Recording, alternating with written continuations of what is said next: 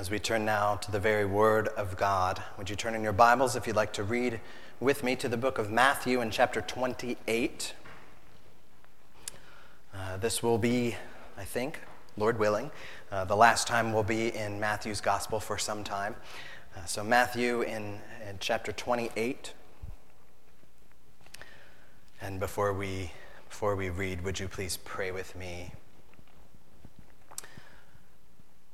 Father, we ask that the word of Jesus would dwell in us richly now, and that the peace of Christ would rule our hearts. Help us to be humbled as we come before you now to hear from you. Would you enliven our hearts by your Spirit to see you, to trust you, and to obey you? You are God, and you are worthy of all of this. So we ask this in Jesus' name we pray. Amen. This is Matthew in chapter 28. I want to just look at these last number of verses. We've heard them a few weeks ago, but we'll catch them here again. Matthew chapter 28 will begin in verse 16 through to the end. So Matthew 28, beginning in verse 16. Now the 11 disciples went to Galilee, to the mountain to which Jesus had directed them.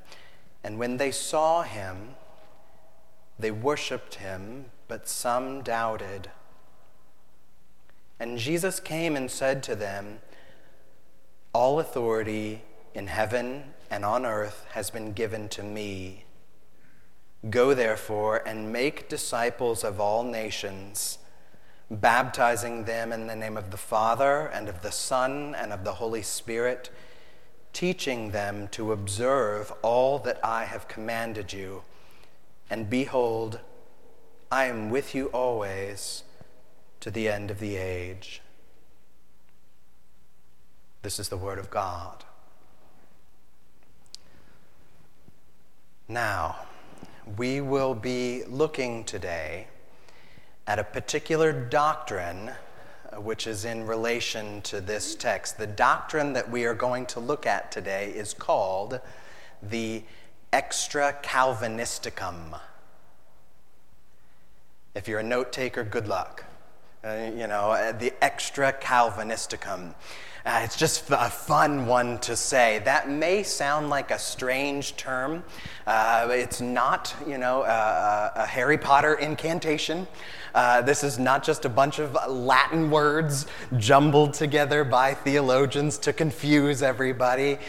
Even if this is the first time you're hearing this term, which for many, if not most of us, that may be the case, you don't need to remember the words themselves, the name of the term itself. But we do need to know what this means, because the meaning of this particular doctrine is important to give us confidence as believers.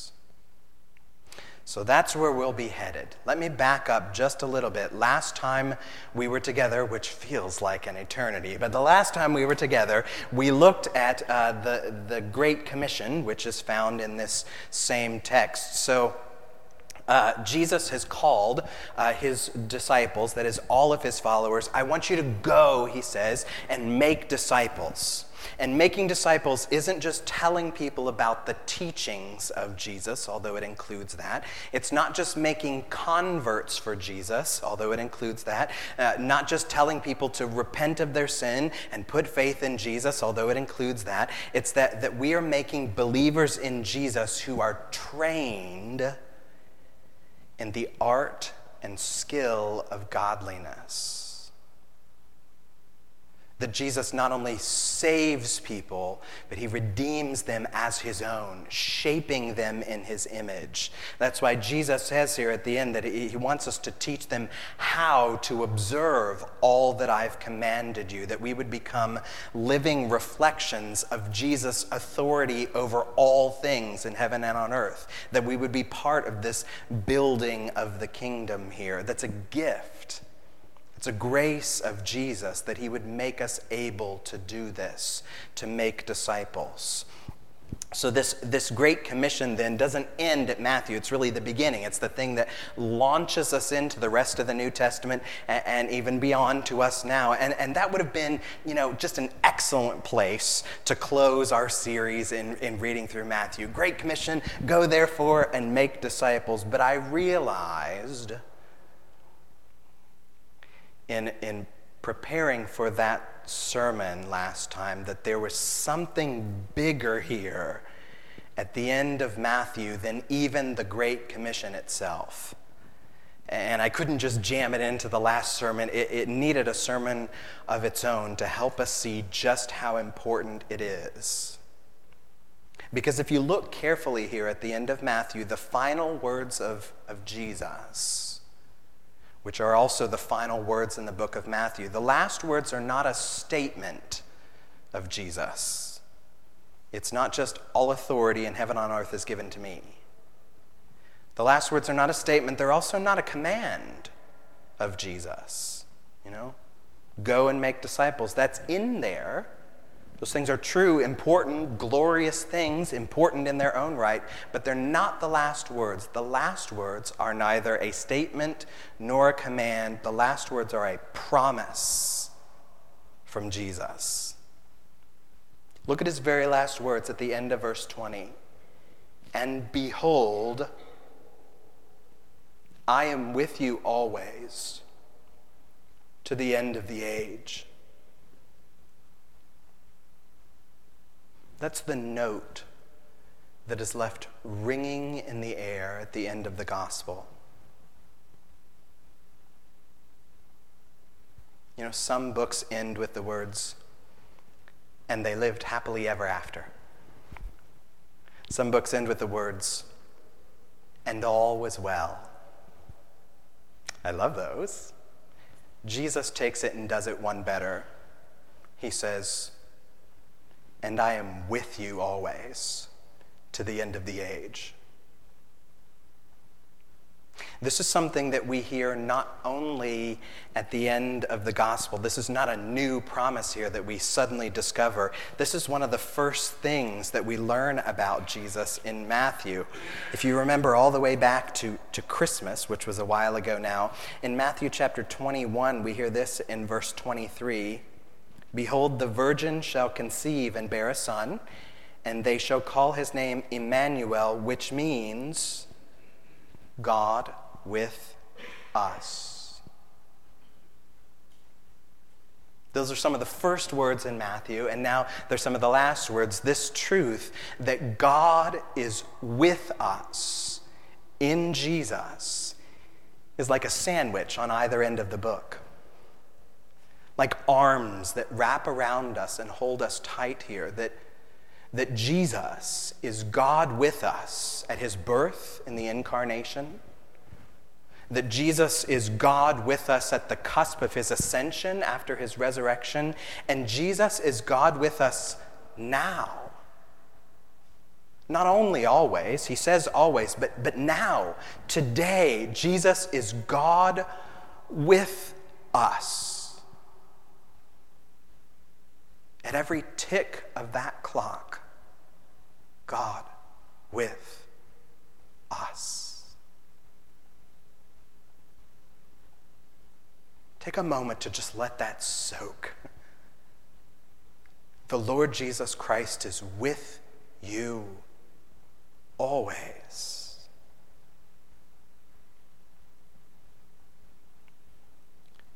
Now, the big question, of course, is how? How is Jesus with us always to the end of the age? Because there's an irony here, isn't there? Jesus is telling his disciples that he is with them at the very moment that he is about to leave them. We know that Jesus said prior to this, he said, you will always have the poor with you, but you will not always have me.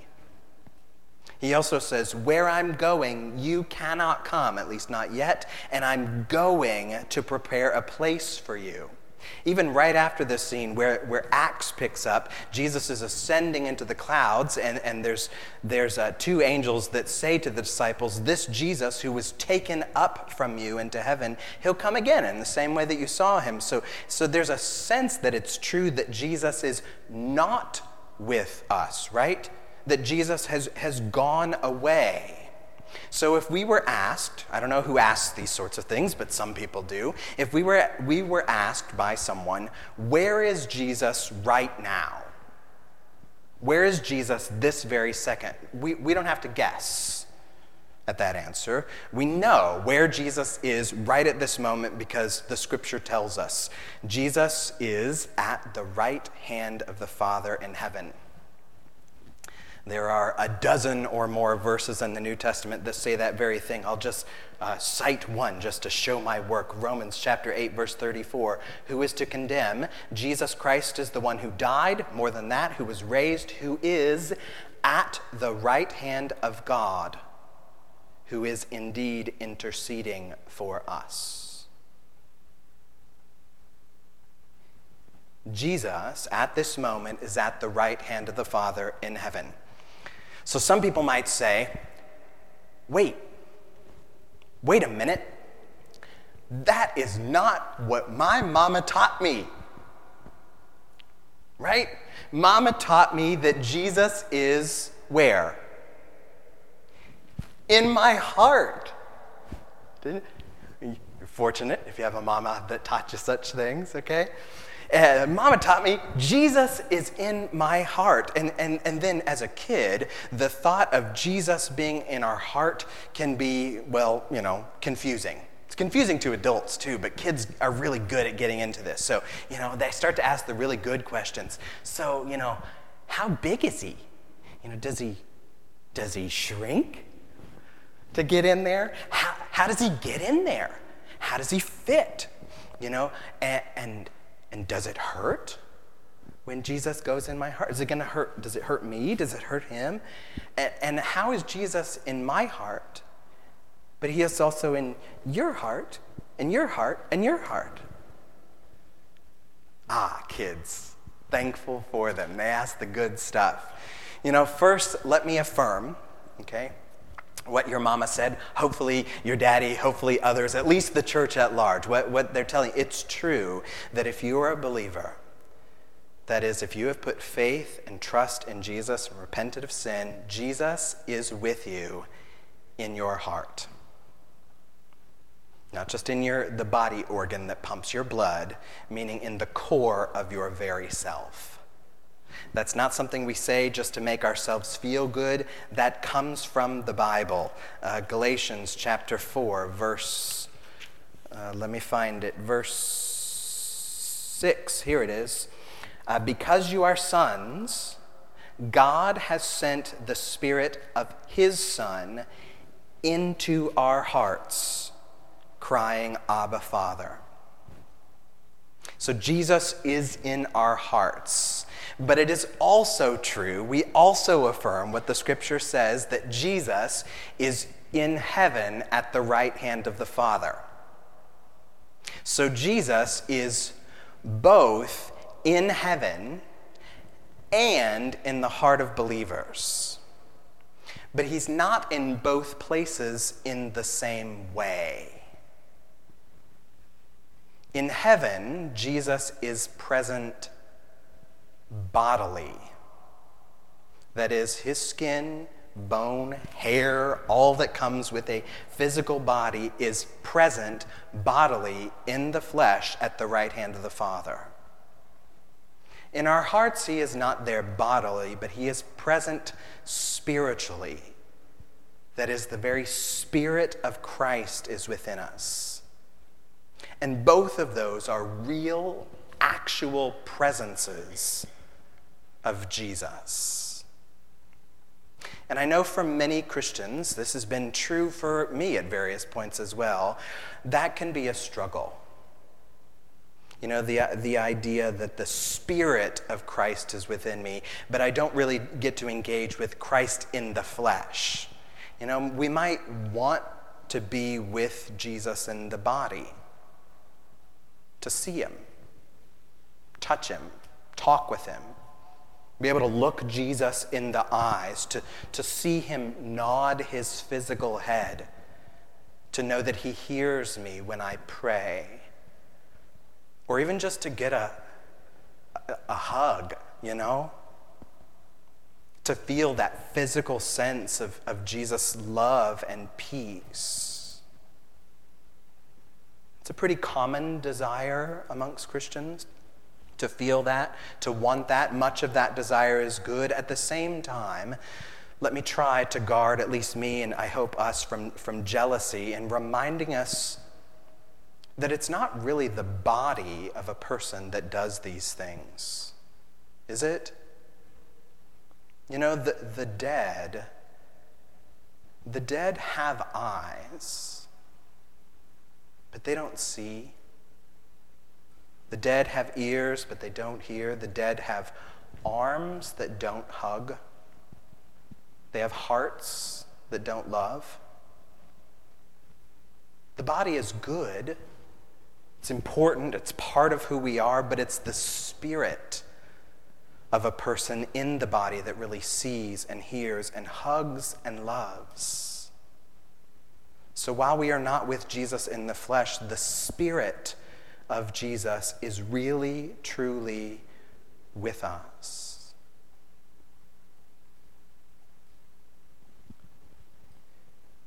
Jesus has always, eternally been Spirit.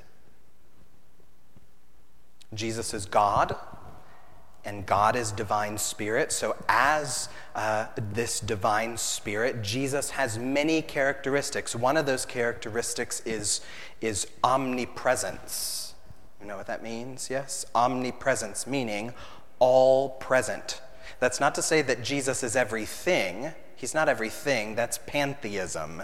But Jesus is everywhere, because God is everywhere.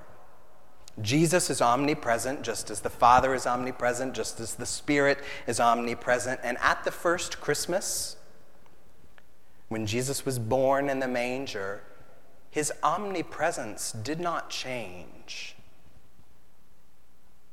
I know this is a brain burner. Hang with me. The eternal person of Jesus at the first Christmas was born to earth, became true human and took on flesh. And in the flesh, Jesus was born and grew and learned and taught and lived and died and rose and ascended and now sits at the right hand of the Father and will come again at the last judgment and usher in the new heavens and the new earth and all of those things. He is true humanity, body and soul. There's nothing magical or mystical about that. In that sense, Jesus is just like that. Jesus bodily is always in one particular place in space and time. That place right now is at the right hand of the Father. But Jesus is more than just a man. I'll try to be as clear about this as I can. The person of Jesus is fully human and fully divine. And those two natures, his divine nature and his human nature, are fully united in the person of Jesus. But Christ's humanity, listen, Christ's humanity cannot contain all of his divinity. Christ's humanity cannot contain all of his divinity. That's not to undermine his divinity. He's still fully divine, but all of his divine presence can't fit within his flesh. That would be sort of like trying to cram an elephant into a duffel bag. I can maybe get the tail in, right? It's just big. Okay?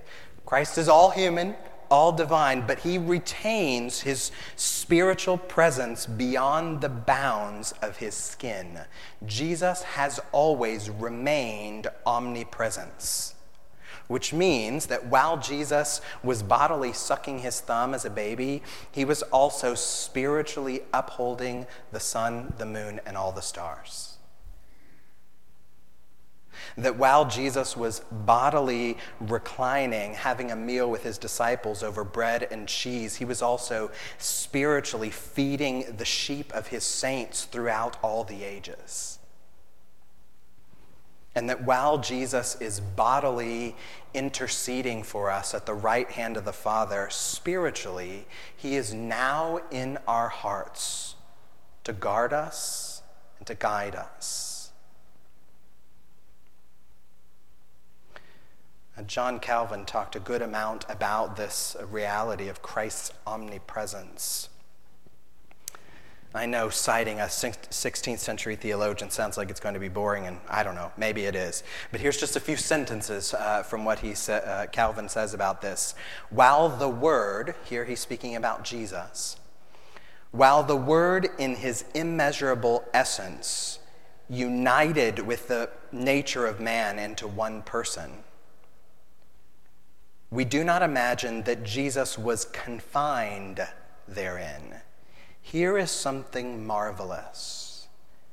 The Son of God descended from heaven in such a way that without leaving heaven, he willed to be born in the virgin's womb, to go about the earth, to hang on the cross, and yet he continuously filled the world even as he had done from the beginning.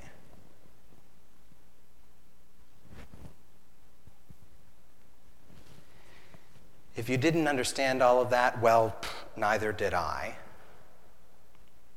But Calvin's point, we can get, is that Christ is omnipresent and has always been. And Calvin's not the only one to teach this. Many theologians and creeds throughout the centuries, even long before, said similar things. Ultimately, that teaching comes from God's word and the scripture. But this doctrine of Christ's omnipresence became known as the extra Calvinisticum. Remember I said we would talk about this? The extra Calvinisticum, which is a fancy Latin word that means Calvin's extra. So the extra Calvinisticum, the extra refers then to Christ's divinity that extends beyond or is outside of his flesh. And this old Latin term was put together by people who did not like Calvin. They meant it as a way to poke fun at Calvin and other people about their teaching on the Lord's Supper. So here's what was going on back in Calvin's day. There were some that said, you know, when we eat the bread and the fruit of the vine at the Lord's Supper, that Jesus is bodily, physically present in that moment, either in the bread or with and under the bread, somehow, so that we're actually eating the flesh of Christ, gross as that sounds. There are others that said, no, Jesus is bodily in heaven. So he's not with us in any real way at the supper at all. The Lord's Supper then is just a memorial, a reminder of what Christ has done for us. Calvin and others like him then said, we want to hold all the things that the scripture says is true together in one basket. So yes, Jesus is bodily now in heaven, and in that sense is away from us. But he is spiritually present beyond the body in the extra Calvinisticum. And that real presence is near to us, especially present even when we receive communion together, that when we ingest these things, it helps us to grasp the real union that Christ is not only with us, but is within us. So in communion of the Lord's Supper, Jesus is really, really with us, actually with us. And in the heart of every believer, Jesus is really with us. Paul in Colossians, the first chapter, speaks of this mystery, he calls it, the mystery of Christ in you, the hope of glory, he says. That the with us is contained in some way within us, which means this: Jesus sees you, but the eyes with which Jesus sees you, he sees from within you. Jesus hears you, and the ears with which he hears you comes from within you. The arms with which Jesus upholds you come from within you. The heart with which Jesus loves you comes from within you. Jesus isn't me, but is united to me so deeply that he is within me. So when we put faith in Jesus, Jesus is within us. He takes our sinful heart and completely cleanses it so that he can make a home in us of his Spirit, that we would be a very temple of his dwelling on earth. Now, let's ride this wave to the end, okay? Knowing this spiritual presence of Christ with us, that Jesus is really with us always, that reality gives us confidence. And it helps us understand at least three things. I'll be brief about these, and then we'll close. It gives us confidence in three ways. The three are these: in our pining, in our peace, and in our purpose. The spiritual presence of Christ with us gives confidence in our pining, our peace, our purpose. Briefly, what do each of those mean? First, our pining. Well, I picked this word because it starts with P, and the other ones did too, so I made it fit. What I mean by our pining is our yearning, our longing. That is to say, there is a true and good sense in which a Christian still pines, still longs to be with Jesus, not only spiritually, but in the body. You know, we are grateful to God for any presence of Christ with us. That's life for us. We're thankful for such things, and yet we all know there is something in this interaction that is still, missing. Have you ever video chatted with someone you love? Or at least, like them. So your video chat, there's a FaceTime or Zoom or what have you, and you have a great interaction, and then at the end you close the computer or press the button on your device, and you go, that was good. There's a sense in which you're together, and yet you hang up the call and you go, man, I miss them. Man, I miss them. I mean, I was just with them just a moment ago, and yet there's a sense in that being with them is not yet complete. We are not together bodily. There's that same sense in the Bible that Jesus is with us. He is, but he's also not with us.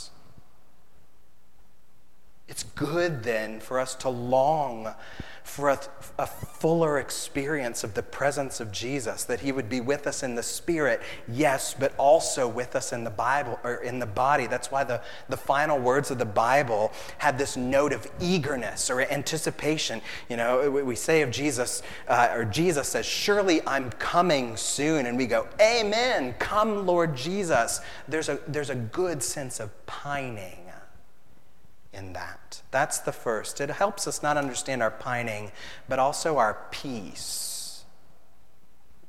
So to be clear, pining, this longing, is not the same thing as being discontented or being hopeless about these things. Jesus is with us spiritually. Not in the body, but he is with us spiritually. And the Christian is able to hold those two realities together, that he's both with us and not with us. And we're not letting one push the other out. That on one hand, we pine for his presence.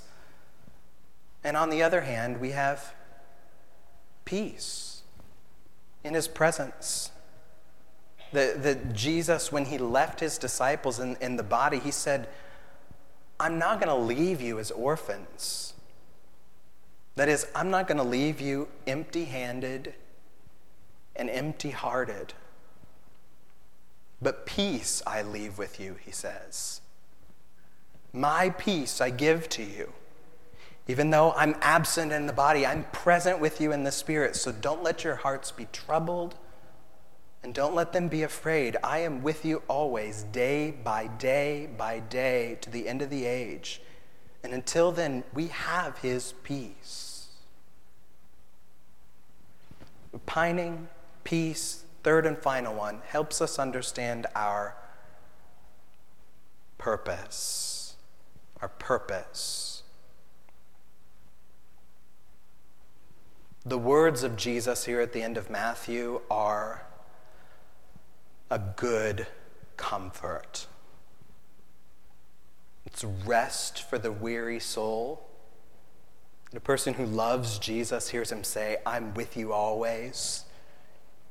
Tuck that into the pocket of your heart. Pull it out often as a reminder to yourself, as an umbrella on an especially rainy day. But listen to me now.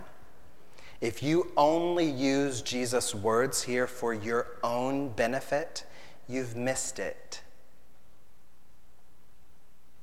It is a good benefit to you, but Jesus is not just telling his followers here that he's with them always because they're sad, or because they're lonely, or because they're scared, or because they're tired.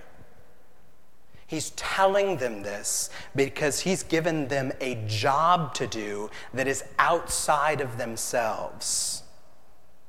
Go therefore and make disciples, teaching them to obey all that I've commanded you. I want you to extend my glory out to all the corners of the globe. So as part of this great commission to the nations that he's given them, he doesn't say, well, now it's a big job, you better load up on provisions.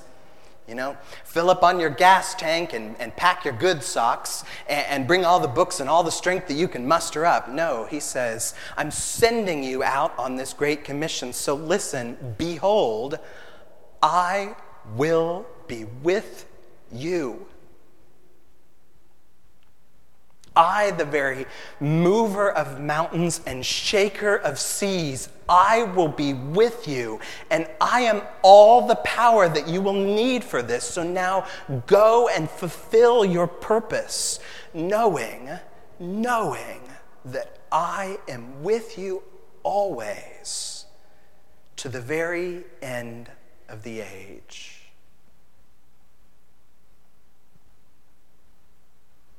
Pray with me.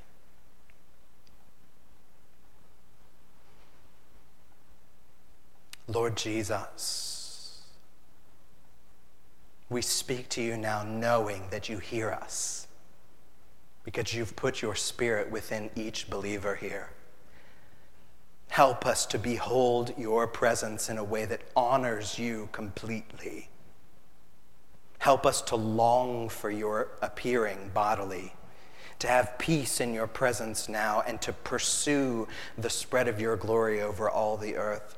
Guide us in obeying your voice and teach us to trust you more.